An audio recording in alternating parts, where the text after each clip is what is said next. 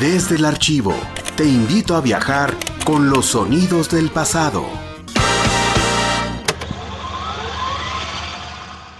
Y regresamos, regresamos aquí al llamado de la Tierra. Estamos eh, con Betty Gómez, quien nos está platicando acerca de la importancia de la ingeniería ambiental. Y acabamos de terminar de escuchar algo de, del año polar.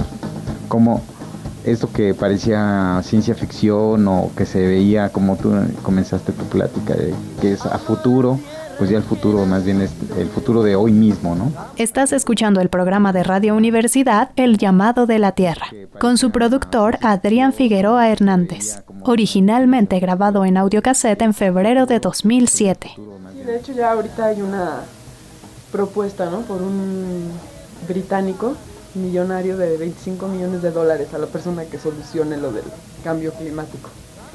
O sea, ya es algo que ya lo tenemos encima y que pues tenemos que darnos cuenta que sí fue, que sí es algo generado por el hombre, porque todavía hay, hay personas o hay instituciones que dicen que es parte normal de los ciclos de la Tierra.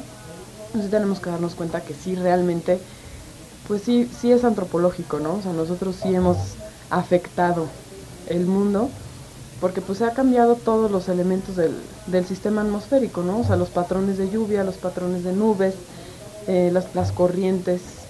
O sea, realmente ya se están viendo en este momento, hoy en día, todos los, los cambios, ¿no? Desde Radio Universidad.